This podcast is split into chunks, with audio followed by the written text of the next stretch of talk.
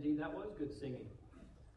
Times when we learn new songs and continually work on them, it's a bit of a nervousness maybe in us to sing out, but you've done wonderful in learning, especially the new songs that teach good doctrine. And uh, I appreciate that very much.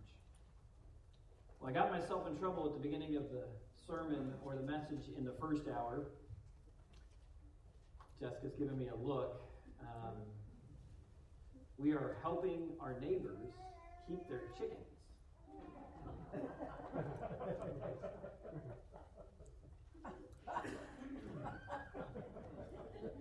I didn't agree to it. but uh, Jessica and Nate and Luke uh, were excited about it. Drew and I are kind of come see, come saw when it comes to chickens. We like eating them, we like eggs, but we're not probably in the mode of raising them. This morning, um, well, it started on Friday night, we or Friday night or Saturday night, one of the nights, um, we went over to count the chicks, and there should be 13 hens and one rooster. And after we got them all into the coop, Jessica and I counted those dumb chickens four times. You know what chickens don't do when they go in their coop? They don't sit still. you know, I had a theory like we should paint like all their claws or something with like a little color or something. So we were like, all right, there's Bluey. Bluey's in, Pinky's in, Green's in, but they're not our chickens, so we can't do that. so this morning, uh, Drew and I headed out for early service. It was about 745 and I came out of uh, our closet bathroom area, and Jessica comes out and she's got her hood up and her sweatshirt, and she's like this, and she's like, I'm going to feed the chickens. well, that's your fault, not mine. Thankfully, we're done. Our neighbors, David and Susan, will be back this afternoon. No more chickens for us. But I did hear, honey, this is for you. Uh, Mark Woods came up and said, Hey, I don't have to do that. I don't have to let them out. I don't have to let them in. I got an automatic door, and it raises and it lowers, and it's just perfect. He said, all I got to do is go out there and uh, and just feed them, and that, that's real easy. And I was listening. I was soaking it up, and I was listening as best I could. And then Debbie says, except for when it doesn't work. so even the automatic doors are imprecise. Well, take your Bibles and turn to Hebrews chapter 5 for me this morning. Hebrews chapter number 5. And we're looking at our superior Savior. This morning we'll look at his superior nature in his priesthood. In his priesthood. So we'll read the first 10 verses. Scott, I got a little bit of a ring up here just for your all's purposes. I think it might be these front monitors. So let's read the first 10 verses here of Hebrews chapter 5, and then we'll jump into the message this morning. The Bible says, For every high priest taken from among men is ordained from men in things pertaining to God, that he may offer both gifts and sacrifices for sins. Who can have compassion on the ignorant and on them that are out of the way? For that he himself also is compassed with infirmity. By reason hereof, he ought, as for the people, so also for himself to offer for sins. And no man taketh this honor unto himself, but he that is called of God, as was Aaron. So also Christ glorified not himself to be made an high priest, but he that said unto him, that phrase there is his Father in heaven, Thou art my Son, today I've begotten thee. As he saith also in another place, Thou art a priest forever after the order of Melchizedek, who in the days of his flesh, that is Jesus Christ, when he had offered up prayers and supplications with strong crying and tears unto them, uh, unto him, excuse me, that was able to save him from death, and was heard in that he feared, though he were a son, yet learned he obedience by the things which he suffered. Being made perfect, he became the author of eternal salvation unto all them that obey him, called of God and high priest after the order of Melchizedek. Father, help us this morning as we learn of our Savior Jesus Christ, and in particular, his role in his priesthood. May that priesthood impact us there's certainly a lot of truth, Lord, that is given to us in the final four verses of this chapter that we will come to. But we cannot understand those final four verses until we understand these first ten. Help us to see and know our Savior this morning. Bless us that we would be practical in our application of the Word of God. May all that is said and done in this place and this hour glorify you. In Jesus' name, amen. In our study of Hebrews, we are now moving into chapters 5, 6, 7, and 8 that will focus our attention on Christ's high priestly role for the believer. It is the chief message of Hebrews, and the writer in this will draw a distinction between the shadow that was Aaron's priesthood and the sunshine of Christ's personhood. As the high priest of God for mankind, Jesus Christ is far superior to anything that Adam could be or that Aaron could be. The high priest was a supreme religious leader of the Israelites. He had to be whole physically, that, that means without physical defects or any sinful behavior, and holy in his conduct. Notice what the Bible says in Leviticus chapter 21. Most of us don't understand the Levitical priesthood, but here is the description of what his life had to be like. Here is the sign up, if you will. Here is the dotted line that you have to agree to if you wanted to be a high priest. Here's what it says Thou, they shall be holy unto their God, and not profane the name of their God. For the offerings of the Lord made by fire, the bread of their God, they do offer. Therefore, they shall be holy. They shall not take a wife that is a whore or profane, neither shall they take a woman put away from her husband, for he is holy unto his God. The he here is the high priest himself. Thou shalt, thou shalt sanctify him, therefore, for he offereth the bread of thy God. He shall be holy unto thee. For I, the Lord, which sanctify you, am holy. In other words, this role of the high priest was one of high distinction, high merit, high conduct, and high character. It is not something that you just casually walked into. The writer of Hebrews introduces to us Christ, our superior high priest, in Hebrews chapter number 5.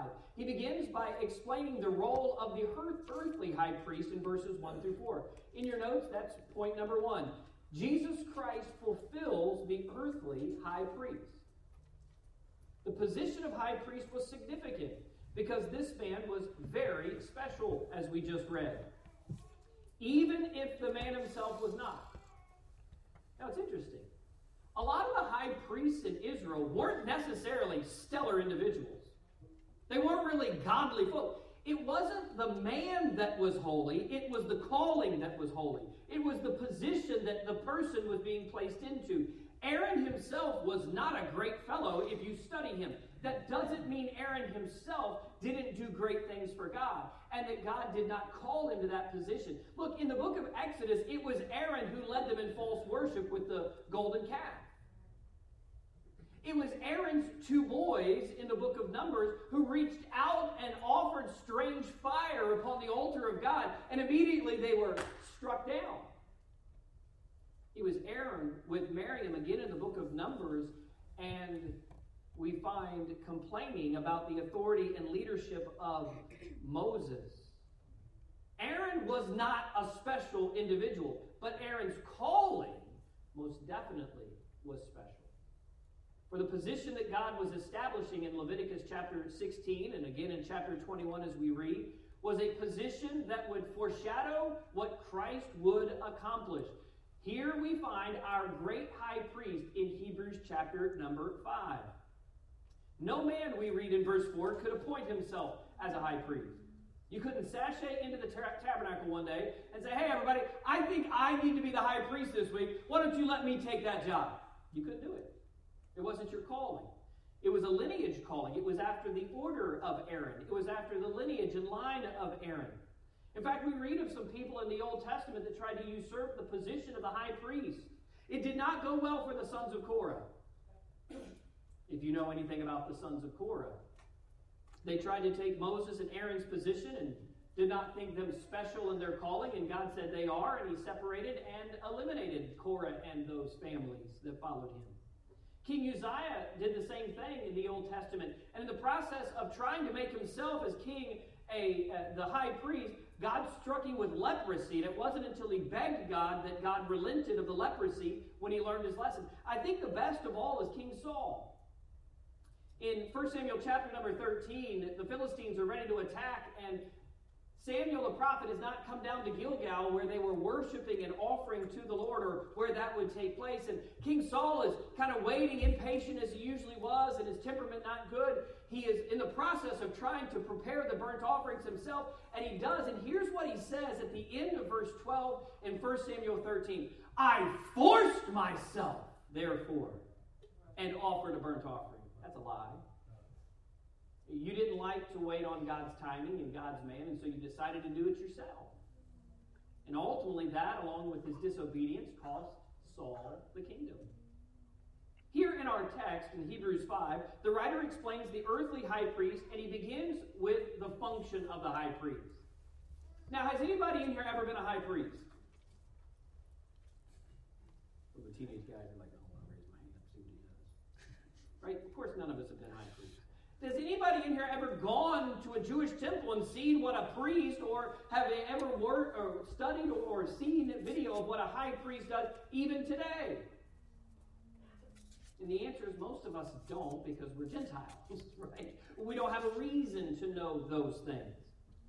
So let's take a second and understand what he's talking about in verse 1, where it says that he was ordained for men in things pertaining to God, that he might offer both gifts and sacrifices for sin. The high priest would offer gifts or offerings, burnt offerings they're called, from the people and sacrifices for the people. A person could offer a gift, a burnt offering, at any time that he chose.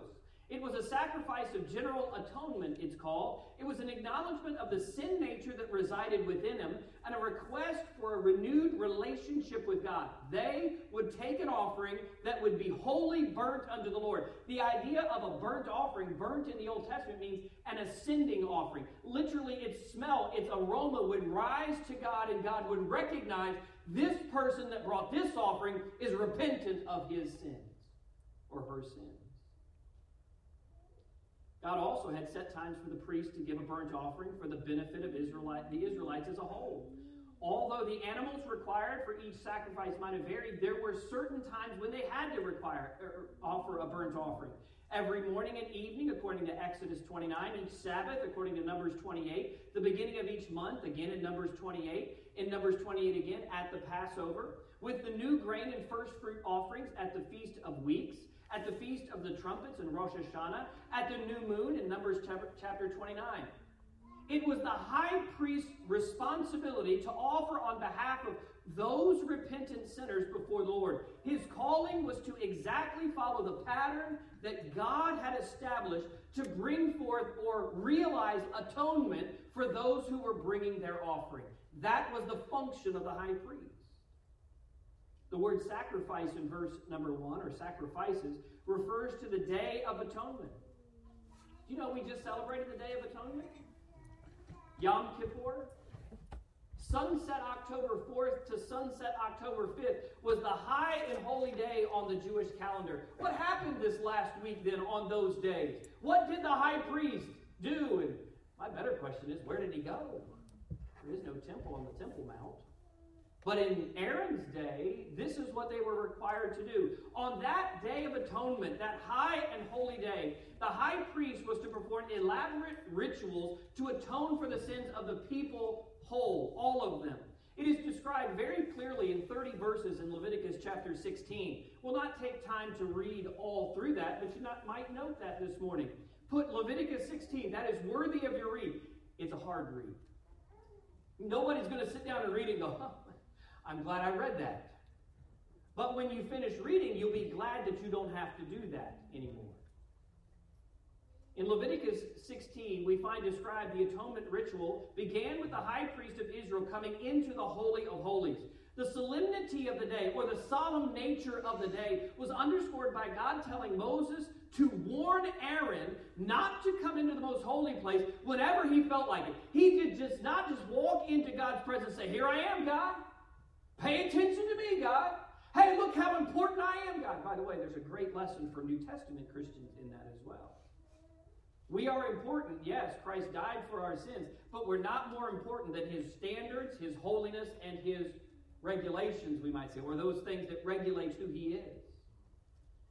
In verse number 2 of Leviticus 16, Aaron is warned by Moses if you go in beside the special day a year, and if you go in on that special day unprepared, you will die.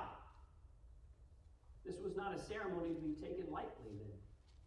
Before entering the tabernacle, Aaron was to bathe, put on special garments, according to verse 4. Then he had to sacrifice a bull for the sin offering for himself and his family in verses 6 and 11. The blood of the bull was to be sprinkled on the Ark of the Covenant in the Holy of Holies. Then Aaron was to bring two goats, one to be sacrificed, according to verse 16, because of the uncleanness and rebellion of the Israelites. Whatever their sins might be, this goat would pay, according to verse 16 and its blood was sprinkled upon the Ark of the Covenant.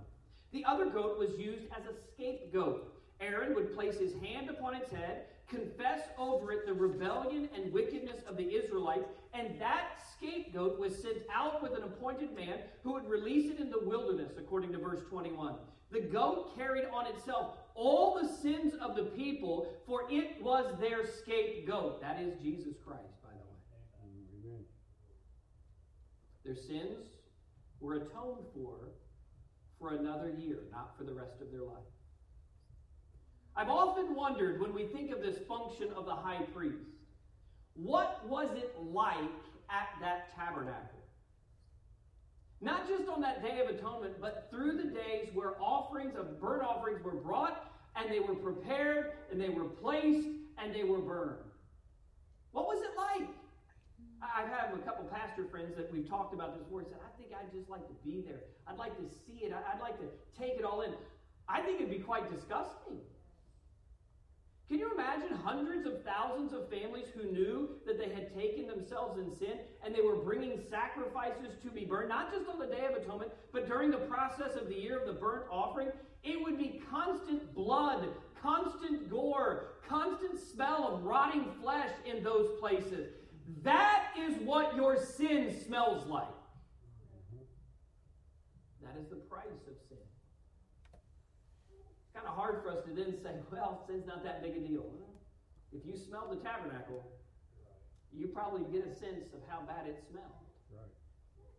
The function of the earthly priest is given to us in verse 1, and that brings us or opens the door to the forgiveness that is from the high priest. Now, I'm not saying here the priest could forgive their sins, but the priest could help them follow the pattern that would bring atonement for the next year for their sins. It was the high priest who was the one that would school them and instruct them, that would lead them to the truth of what they were doing and why they were doing them. In verse 2, the Bible says, Who can have compassion on the ignorant and on them that are out of the way? The high priest was compassionate on the ignorant, we find. There was no forgiveness in the Old Testament for willful sin. That's the amazing part about the story of the life of David. King David willfully had adulterous relationship with Bathsheba. He willfully murdered Uriah, and yet it was only by God's grace that his life was not required. That's the only reason. There wasn't like an offering, like I'm going to take 17 heifers and bring them down to the high priest and I'll get out of this one. Woo! Can't pay for your sins if you willfully engage in them. Israel, we understand, are sheep. That is why the writer says he was compassionate upon the ignorant and those that were out of the way. They had all gone out of the way, the book of Isaiah tells us. It was the chief shepherd who would love and die for his sheep. The high priest was to compassionately love God's people back into a place of obedience and blessing through the sacrificial offerings that are here, to bring or provide the avenue of forgiveness. The high priest was also, we find in verse 2, compassed with infirmity. Everywhere the high priest looked, there was blood, there was sacrifice, there was rebellious people, and there were offerings being made for them. You think your job is depressing? Imagine that guy's job. Constantly seeing and hearing of all of the sins that had been committed. We find that it wasn't just that, that it compassed him, this infirmity. It, the word infirmity means weakness or inability. Weakness was all around him, yes, but weakness was also within him. That leads us to let her see the frailty in the high priest in verse 3. And by reason hereof, by what reason and hereof what? By the reason of his infirmity, hereof, he had to offer sins, not just for the people, he says in verse 3, but for himself also. He had to offer for himself. We read in Leviticus 16, or at least we alluded to, and you can read, that they had to offer the bull for themselves first so that he could be right, so that he could make sure they were right. There's frailty in these fallen high priests, these earthly high priests. This man, after all, was just a man. Judaism failed because, and the writer of Hebrews is trying to draw this conclusion in their mind, because they had elevated the high priest in the order of Aaron. That man was nothing more than a sinner in a line of sinners just like them. He just had a calling and a position given to him by God. This is one of the most compelling realities of being a pastor. I am not perfect. Some of you just, yeah, we know. I'm not. I cannot, therefore, be your confessor. I cannot be your forgiver. Only Christ can, for only He lived sinlessly so that He might die perfectly and wholly for both your sins and mine. There's an interesting study of high priests in the Old Testament. Samuel and Eli. Now, when I say Samuel, some of you cringe and say he was a wonderful priest, prophet, and judge. Well, we'll talk about him in just a second. But Eli is the obvious one, right? In 1 Samuel chapters 1 through 4, we are introduced to Eli, who is the priest and the prophet and one of the last judges of Israel. Hannah brings Samuel to him, and in the process of reading of Samuel's beginning, we read of Eli's end. And he had two sons that he had raised. It seems that he was very happy to be the high priest, but he wasn't very good at being a holy parent. He had two sons, Hophni and Phinehas. Anybody name their kids Hophni or Phinehas recently? Yeah, all the kids in here are like, man, I'm glad my parents didn't choose that name for me. Now, somebody might know a Phinehas. If I've offended them, please let me know. But neither one of these guys were good guys. They robbed from the tabernacle treasury. They blackmailed the, blackmailed the people, and they disregarded God and their father's instruction. It seems that Eli did not care. It wasn't until he was told that they had died in battle that he himself, fat, old, died by falling off of a bench and breaking his neck, the Bible says. And I only tell the stories like that because I want the young people to go, oh, the Bible actually might have cool stories in it. It's got great stories, sometimes gory stories. But they're all godly stories because they teach us the truth. Eli was a terrible father, and it cost him. And yet he was a high priest. Samuel followed in his footsteps. He grew up in the midst of that. He raised two sons of his own, and while he lived, we read that he was a good high priest and a faithful prophet and a good judge in Israel. But the same thing ultimately happened to his, two kids. My point in saying that is earthly high priests were frail because they were fallen sinners by nature and by choice. They were compassed with infirmity, and by reason hereof, he or they ought for themselves to offer for sins. Only Christ lived sinlessly, and only he accomplished perfectly what the earthly high priest hoped to do. So Christ is superior to the mere earthly high priest, for he is number two, the eternal high priest.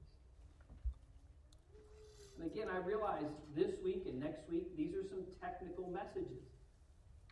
But don't get lost in the fact that, well, we don't have a high priest, it's not important. Oh, there's going to be a huge importance to this, this truth when we get to verse number 11 in just a few moments. So let's establish that a distinction between Jesus and the high priest of the earthly order of Aaron. Jesus was of the tribe of Judah. Jesus, therefore, could not be a high priest in Israel. By the way, it is why. It is why, when you read the life of Jesus eh, through the Gospels, the Pharisees and the Sanhedrin always attack him. They knew he was a good teacher, they knew he was a good rabbi, but you know what he couldn't be? In their mind, a high priest. Sometimes we beat those Sanhedrin guys up, those Pharisees and Sadducees, But understand it was their own religion that was getting in their way of truly trusting in the Messiah, Jesus Christ. Because they kept saying, You are not in the line of Aaron. You're not from the right tribe. You're not a Levite. You're a Judah. You're from the tribe of Judah. And you and I sitting here today say, Well, why is that important? To the readers of Hebrews, it was immensely important. This guy's a liar, they said. He can't be who he says he is. But he was. We understand in this eternal high priesthood, then, that the writer of Hebrews is not without weapons. By the way, I used to teach the kids that I would coach and debate. If you're going to make a reasoned argument, you better have a reason for your argument. And that's exactly what the writer of Hebrews does in these verses, beginning in verse number 5. The writer corners the Jewish reader when he writes verse number 6 As he saith in another place, Thou art a priest forever after the order of who? Yeah, right. You can't say his name either. Melchizedek is how you say his name. We can say this just in the uh, beginning here as we understand his eternal high priesthood nature. Christ in his work fulfilled the priestly nature of Aaron Christ in his way, meaning his manner and his character, who he was in his nature, fulfills the priesthood of Melchizedek. So we find the eternal high priest starts with the ordination of Christ in verses 5 and 6. So also, Christ glorified not himself to be made an high priest. In other words, when Jesus was on, his earth, on this earth, he did not run around to everyone and say, Hey, I'm a high priest, everybody. He didn't say that. He just would ask people, Who do you say I am? He would tell people that were earnestly seeking him that he was the Son of God, that he was the Son of Man, that he was the Messiah come, and that they should put their faith in him. But he would not run around saying that he was the high priest. So the writer says, Look, he did not go around glorifying himself to be made a high priest. But he that said unto him, that is, God the Father said unto him, Thou art my Son, today I have begotten thee. That's a passage from Psalm 2 and verse 7. As he saith in another place, or in another Old Testament passage, the writer is here saying, Thou art a priest forever after the order of Melchizedek. The phrase, the order of order of means the lineage of. So when we're talking about the ordination of Christ, we're talking about that which he's called to. Look, we are getting ready to have in the next couple months an ordination council. Now that sounds important, doesn't it? I mean, you kind of want to put on your nice Sunday best to come to an ordination. Well, Zach right now, once a week, is going through and settling what he already knows and codifying into his own core beliefs. And he's in the process of confirming God's call on his life to fulfill the role of a pastor. And so, when he's done with that, we as a church will come together and not call him to be a pastor, for it's God that calls a pastor, just like it was that God called a high priest. We will just sit as a church and confirm what he knows. But it's the, it's the same ordination process. He proves who he is and what he knows. The same thing it is here for Jesus Christ. He proves who he is and what he knows. The ordination of Christ is in the line or order not of Aaron, an earthly high priest, but of Melchizedek. Christ was not a physical descendant of Melchizedek. I'm going to give you my opinion. If you come back for Hebrews chapter 7, you can hear a larger, not defense of this, but a definition of this. I believe that Melchizedek in the Old Testament is a Christophany. Now, don't leave because of Bible heresy in the church. Just understand there's no proof one way or the other. There's people that believe it was just a random priest who was there in a city called Salem, which is peace, whose name happened to be the king, my king is righteous. Uh, it just so happens that w- we would say that some would say he was a priest after his own individual order, and we can talk about that. And I believe that it is a Christophany. It was a representation or a personification of Jesus Christ in the flesh before he came in Mary's womb. And that is a possibility in the Word of God. It has happened. We can read of it in Joshua chapter number 5. Simply to say this morning, if Christ is in the order of Melchizedek, he cannot be in the order of Aaron. What the writer of Hebrews is doing is drawing a clear distinction of that which is earthly and that which is eternal. If you go to Genesis chapter 14 and study Melchizedek, you will find that after Abram goes and rescues Lot and the kings of Sodom and Gomorrah and others, and is coming back to where his habitation is. He comes across the path of this man named Melchizedek. He is both a priest and a king of a city called Peace or Salem.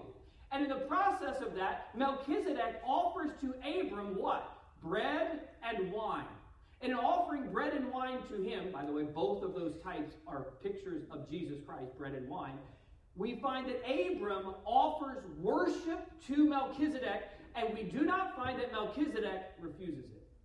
Every time you find in the New Testament or the Old Testament, when someone tries to worship an angelic being, they say, Oh, no, no, no, no, no.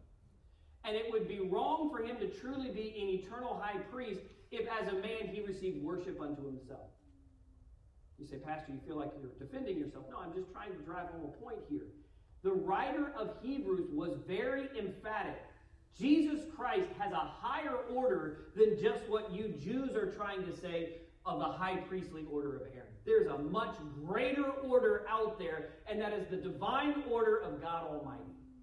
That's sort of the point that he's trying to drive home.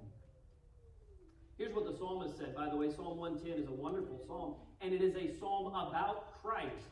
Verse 1, we didn't, don't have it on the board, but verse 1 of Psalm 110 simply starts by saying this Thou, Lord, hast said unto my Lord. In other words, God's talking to God here, and David's recording the conversation.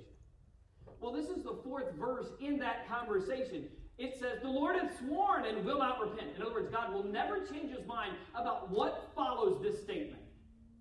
Well, what follows the statement? Thou art a priest forever after the order of Melchizedek. Who's he talking about? Christ. David recognized the lineage of Melchizedek and linked Christ in Psalm 110 to his very person. Christ was ordained a high priest by God, not after Aaron, but after Melchizedek, the writer is telling us. We'll explore him more in Hebrews 7. And you say, I don't know if I'm ready for that. Okay, I won't tell you what week we're preaching on that. The point is, for now, simply understand that just as Aaron had been chosen as a priest by God, having done nothing in his own merit, Aaron was selected of the tribe of Levi to be the high priest. Not Moses, but Aaron. And in selecting him, God chose to select Melchizedek as a priest and Christ. Christ was chosen by God to be a priest. Since he is the Son of God, he has every right to fill that office and is called to that office by God for that very reason.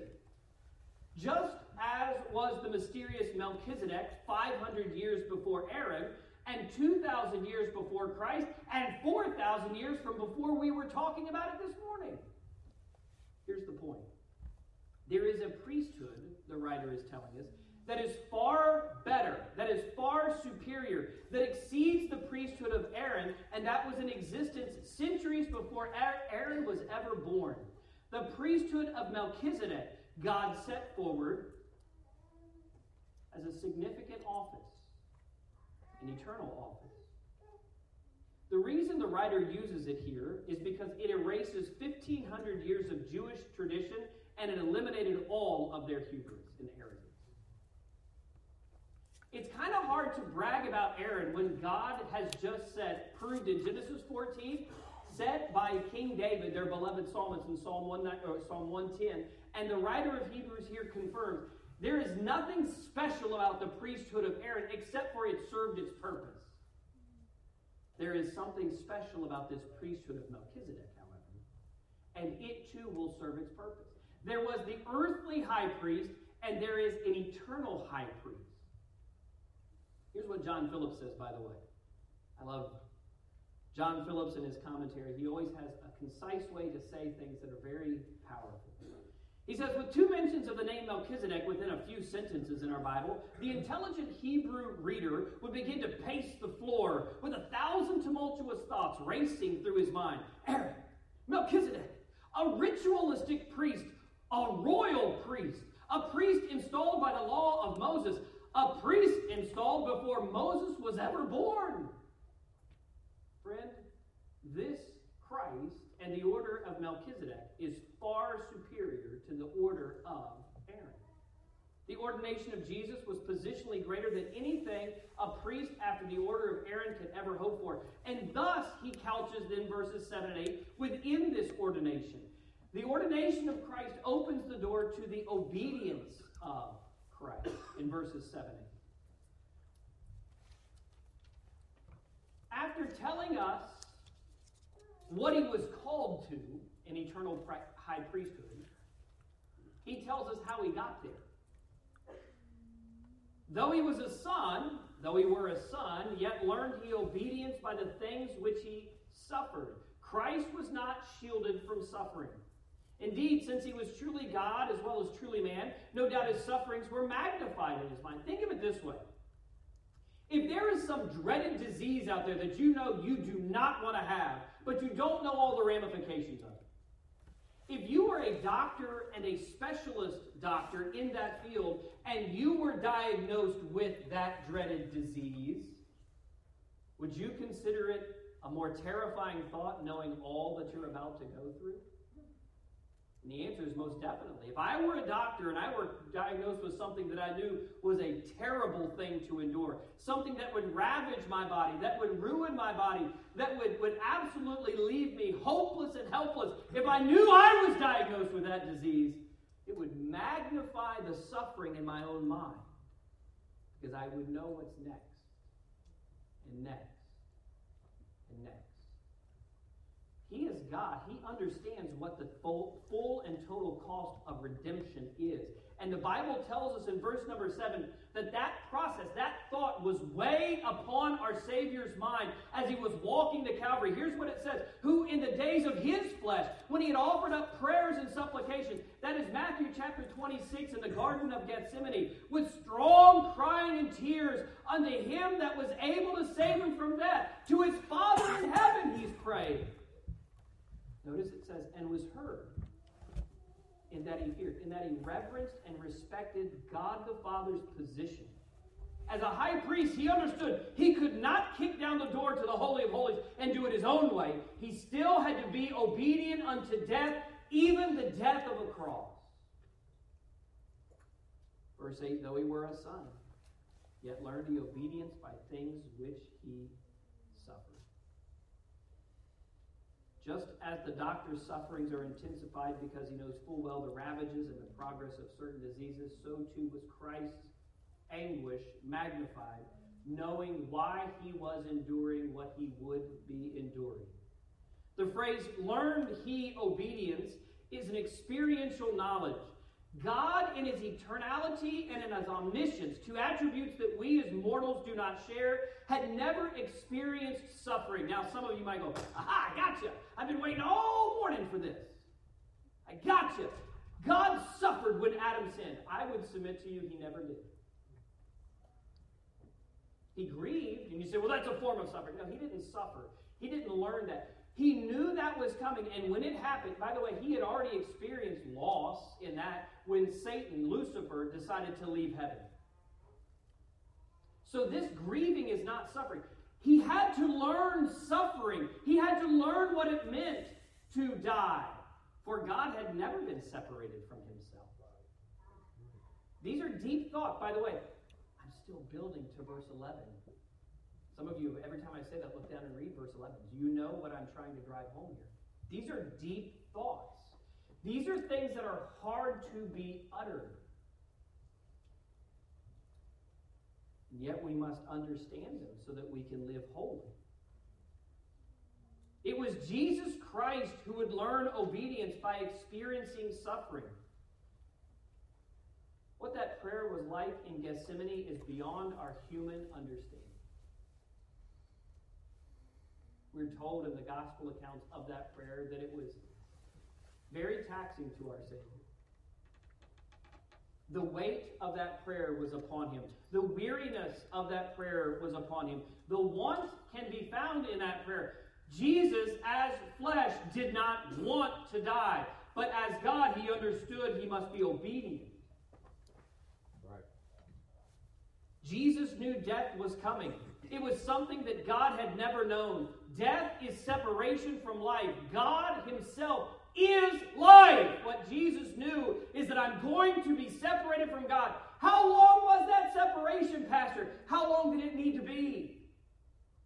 if it was infinitesimal, if it was a nanosecond, if it was a brief moment in time, it would feel like to an infinite and eternal God who has never been and never will be separated from himself again, for that short, brief period, it would feel like an eternity.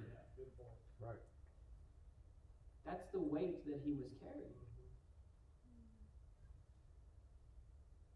It's no different than you and I can be separated from our consciousness from our body. That's what we call death.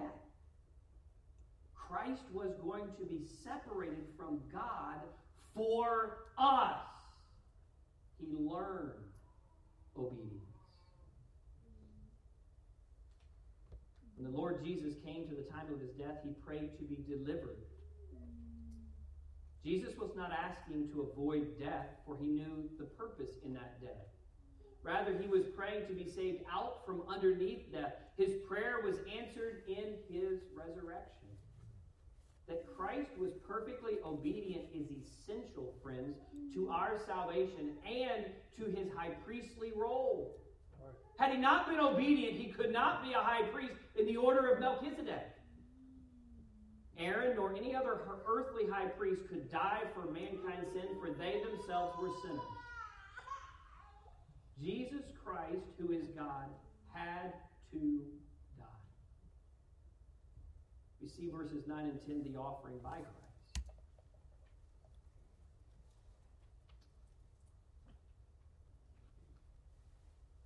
The ordination of Christ, he was called to it. The obedience of Christ, he was committed to it. The offering of Christ, he was compassionate in it. In verse number 9, and being made perfect, he became the author of eternal salvation to all, uh, salvation unto all them that obey him, called of God and high priest after the order of Melchizedek. When you read the phrase being made perfect, you can read that as a personal offering of Christ. Hebrews chapter 2, if you were to look back there in verse 10, says this For it became him for whom are all things, and by whom are all things, in bringing many sons unto glory, to make the captain of their salvation perfect through what? Suffering, his own suffering. The Apostle Paul t- said to the, uh, to the Corinthians this in 2 Corinthians 5 and verse 21 For he hath made him to be sin for us, who knew no sin, that we might be made the righteousness of God in him. This was a personal offering of Jesus Christ eh, let me help you with this phrase, being made perfect. My favorite holiday is coming up. It's not Halloween. and it's certainly not Christmas. I did read an article the other day that somebody in Texas was arrested because they broke into their neighbor's house and took down their Christmas tree because they put it up on September 28th. I felt like I should pay that guy bail. Right? It's a little too early. It's not Christmas. I, I, love Christmas. I love Christ and that He came, and all, all of those are true. And but my favorite holiday, if you've been around this church for any length of time, is what holiday? Thanksgiving. Oh, Three days of unmitigated eating. Football. Nobody. I mean, listen. If you call me on those three days, you'll probably get a trip tryptophan, Kyle, which is like, "Hey man, how you doing? You have turkey? I got some turkey. Yeah." This phrase comes into focus on Thanksgiving. I mean, it is a crass analogy, but let me make it so you understand. We put it into terms that we understand. If you put your turkey in a deep fryer, or you put your turkey in a smoker, or you put your turkey in an oven, or however else you want to put your turkey into whatever, there is a point where Tom comes to being done. And that would be the phrase, being made perfect. Tom started with all of his guts in him, and you had to pull them all out and get it prepared and get everything ready and juiced up and flavored up and oiled up and put in. And when the time is right, Tom has been made perfect. That's the same idea here. By the way, it was very personal for Tom. It's very personal for the Lord Jesus Christ. What it's saying here is throughout his birth, life, ultimately his death, burial, resurrection, and then the days until his ascension, all of those perfections make him able to be our eternal high priest. He can stand in heaven because of what he offered while he was on this earth. Right. The rest of that verse goes on to say this He became the author of eternal salvation unto all them that obey him. It is not just a personal offering, it is a permanent offering. His choice to offer himself leads to our choice to receive him as our Savior.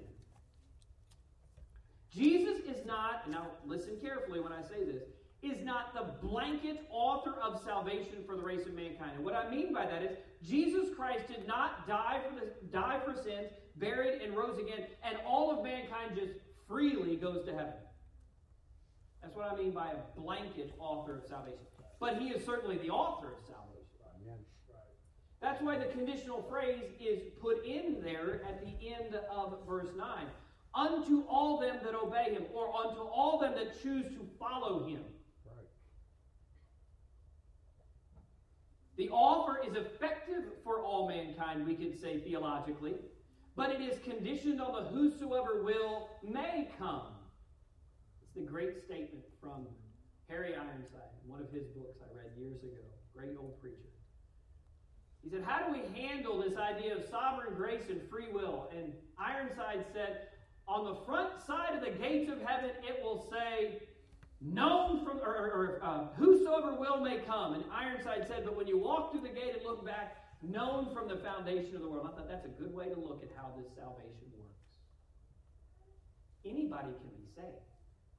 Everybody ought to be saved, but not everyone is. But it's only because of their own choice their own choosing. It is a permanent offering. Salvation can be an act of our will because it was first an act of God's will. If they had not made a plan of redemption, according to Ephesians chapters 1 and 2, before the foundations of the world, you and I could not be redeemed.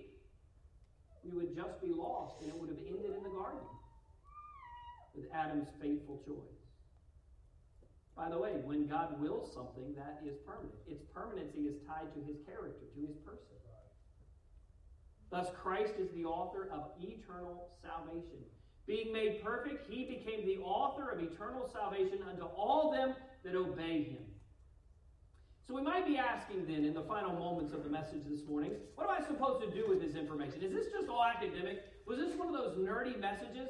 And if you're smart, you've looked down at your notes and you realize there's a point three and I will be quick. Because the writer here is very direct. The answer to those questions is Christ's earthly and eternal priesthood produce in us the expectation in our own priesthood. Verse 11, of whom, it's not of Melchizedek, it's of Jesus Christ, of whom we have many things to say and hard to be uttered, seeing ye are dull of hearing. For when for when, for the time, ye ought to be teachers, ye have need that one teach you again, which be the first principles, or the basic tenets of our faith, oracles of God, and are become such as have need of milk and not of strong meat. For everyone that useth milk is unskillful in the word of righteousness, for he is a babe. But strong meat belongeth to them that are full age, even those who by reason of use have their senses exercised to discern both good and evil. The high priest held the leadership position, overseeing the responsibilities of all the subordinate priests. Jehoshaphat, when reestablishing order and worship in Jerusalem in the kingdom of Judah, said this in 2 Chronicles 19 and verse 11 Behold, Amariah, the chief priest, that's the high priest, is over you all, over you, excuse me, in all matters of the Lord. That function is still Christ's function as our high priest today. As the high priest expected the Levitical priests to perform their duties, Christ, our high priest, expects us to do the same, to do what we know we ought to do. Take your Bibles and turn to 1 Peter chapter 2 very quickly this morning.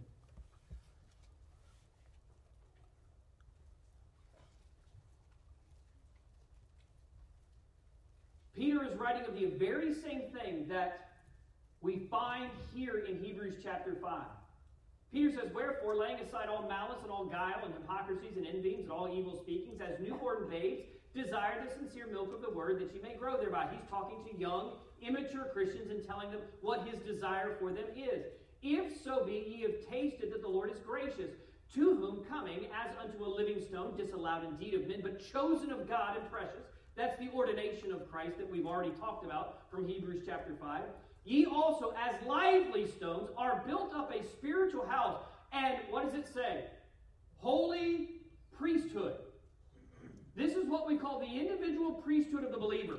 You are a priest under subordinate to the high priest, Jesus Christ. Both earthly and eternal in his fulfillment, you are subordinate to him. And what he's saying is if you've tasted of his graciousness in verse number three, you yourself are a live stone or a lively stone.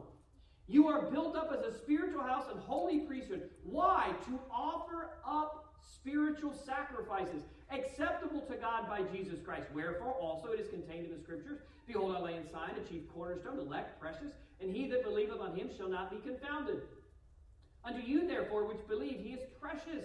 But unto them which be disobedient, the stone which the builders disallowed, the same is made the head of the corner, and a stone of stumbling and a rock of offense, even to them which stumble at the word, being disobedient, whereunto also they were appointed.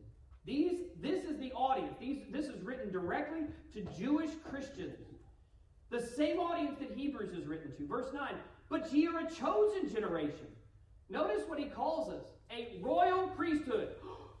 You're a Melchizedek. He was a king and a priest. I know, I'm getting myself deeper into trouble for those that disagree. I'm simply saying there is great truth in knowing he is our eternal high priest.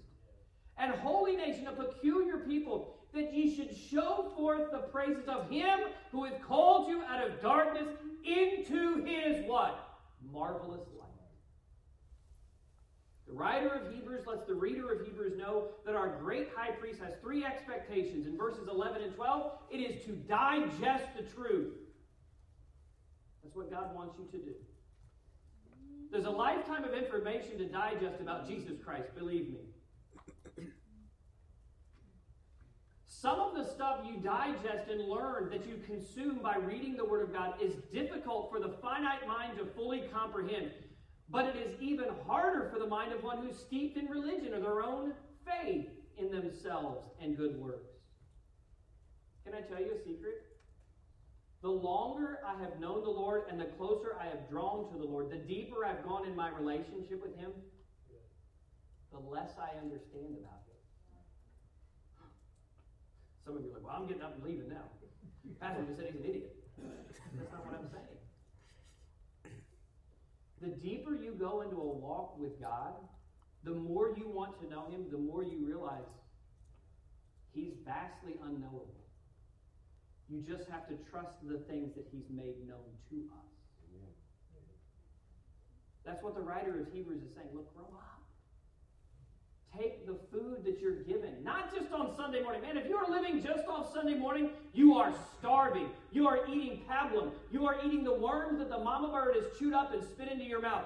Stop eating the baby food and start growing up into real meat. By the way, sometimes life circumstances take us through difficulties where we have to grow up quick. Jessica and I always are amazed at how people's faith grows through some of the most difficult of circumstances. The word dull here, by the way, used in verse number 11, back in Hebrews chapter 5, the word dull that is used is the word slothful, sluggish, or lazy. It is not like they are incapable of understanding, it's just that they choose not to. I don't want to know it. There's much to learn about Christ, but most believers never learn it. Can I tell you a secret? I think heaven is going to be a strange place for many of an immature believer. C.S. Lewis wrote a great book. I don't agree with all the doctrine in it, but he wrote a great book called The Great Divorce. And it's about a man getting on a bus and leaving Earth and going to heaven. In his great literary form, he writes it. And when he gets to heaven, everything there is weird to him. I'm not saying it's bad. I'm just saying we have been given how we ought to be living according to the Word of God as individual priests, and we don't do it. And when we get to heaven, we will all do it in perfection, and it will be a very strange place to a great number of Christians. You will say, Why didn't I do that on earth? And God will say, I know. Why didn't you? The majority, I believe, of the tears that will be shed in heaven will be due to the half hearted lives that we live right now on this earth as priests. If we are fully engaged in our priestly duties, then we will be expected, we are expected to digest truth every day so that we might grow and mature. That's the point of verses 11 and 12. Verses 13 and 14, the next expectation is to discipline ourselves. He uses the word unskillful, and then he uses the word exercise. now, a bunch of these teenage guys are sitting up here on the front row. A couple Tuesday nights ago, I was dumb enough to go out and try to play basketball with them. I cannot tell you how grateful I was that there was a Hispanic group that came in to play volleyball on half of it, and I thought, oh, praise the Lord, I don't have to run the full court anymore. right? My 46 year old legs can't keep up with their 16 year old legs. I don't exercise them anymore. Most of my day is spent like this. That's interesting. What else can I help you with? you say, Pastor, if you think of me, no, I'm just saying. That's how most of my day is spent. It's not spent running up and down or doing things or having the freedom to do those things. My life is a little bit more regimented. What he's saying here is you don't know how to use the Word of God because you've never taken the Word of God and tried to use the Word of God. You're unskillful in it. There's an inexperience that is there. The third and final one, letter C, is to discern right. What is expected of me as a subordinate priest to Christ? The answer is that I would digest his truth and make it part of my being. That I would discipline myself so that I can use what he gives me for my good and the good of others. And the third is to be able to discern between what is right and what is wrong. God wants you to discern between evil and good. If you're a priest, you must be able to discern right from wrong. The biggest problem for the Old Testament was when somebody would come to the tabernacle and that person would come up and the priest or the high priest did not know what to do for them. How horrible would that be? How terrible of a feeling would that have been in that time if the only way you could come into a relationship with God and you showed up to that priest of the tribe of Levite, and he took you to the high priest, and none of them knew what to do for you. And yet, today, in our modern sense of the New Testament, you, as individual priests out in the world, do not even know sometimes how to discern between right and wrong. Why? Because you haven't digested the truth properly. You haven't disciplined yourself to it properly, and therefore it is very difficult to discern is this good? Or is that bad? I mean, I don't know. I'm answering that question, but you're robbing yourself of your priesthood. What he says here is that they have exercised themselves to discern both good and evil. How do you exercise yourself? If you're a priest, you must be able to discern right from wrong, good from evil. Yet these Hebrews, it seems, and many Christians today cannot do that. Why? Because we have not exercised ourselves in the use of the Word of God. We've never used the Bible to say no to our flesh. We've always allowed our flesh to just say no to the Bible. Pastor, I like the technical part of the message better. Could you go back to that? The technical, the precise nature of who Christ is in his high priestly role allows us to understand who we have to be in our subordinate priestly role. That's what Hebrews 5 is teaching us. Christ is our eternal high priest this morning. Ordained and obedient, having offered himself for our sins. We are expected to digest truth, discipline ourselves, and ultimately discern right from wrong as individual priests to God. So, in closing, it seems like a simple chapter. Yes far too many, perhaps too many even in this place this morning, are dull of hearing. Wake up afresh to the fact that your high priest, Jesus Christ, expects you to fulfill your role as a priest as much as he did in his faithful duties, both for the earthly and eternal high priesthood, and all that he accomplished. Father, help us as we close our thoughts.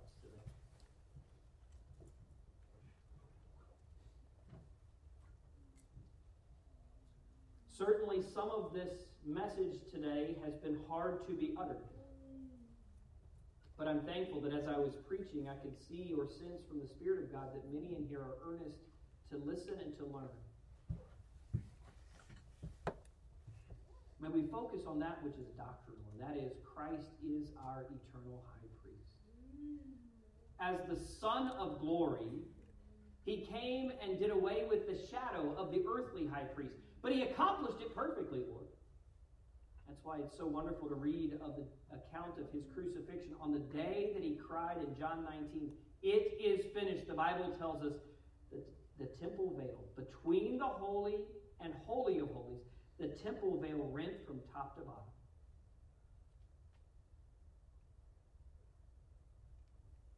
Access to you was opened because of our because of his vicarious atonement, his atonement for all mankind. God, what we've heard this morning is that those of us who have received Jesus Christ have our own expectations to live out.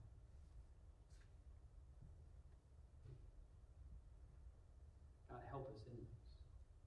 May we be disciplined to them.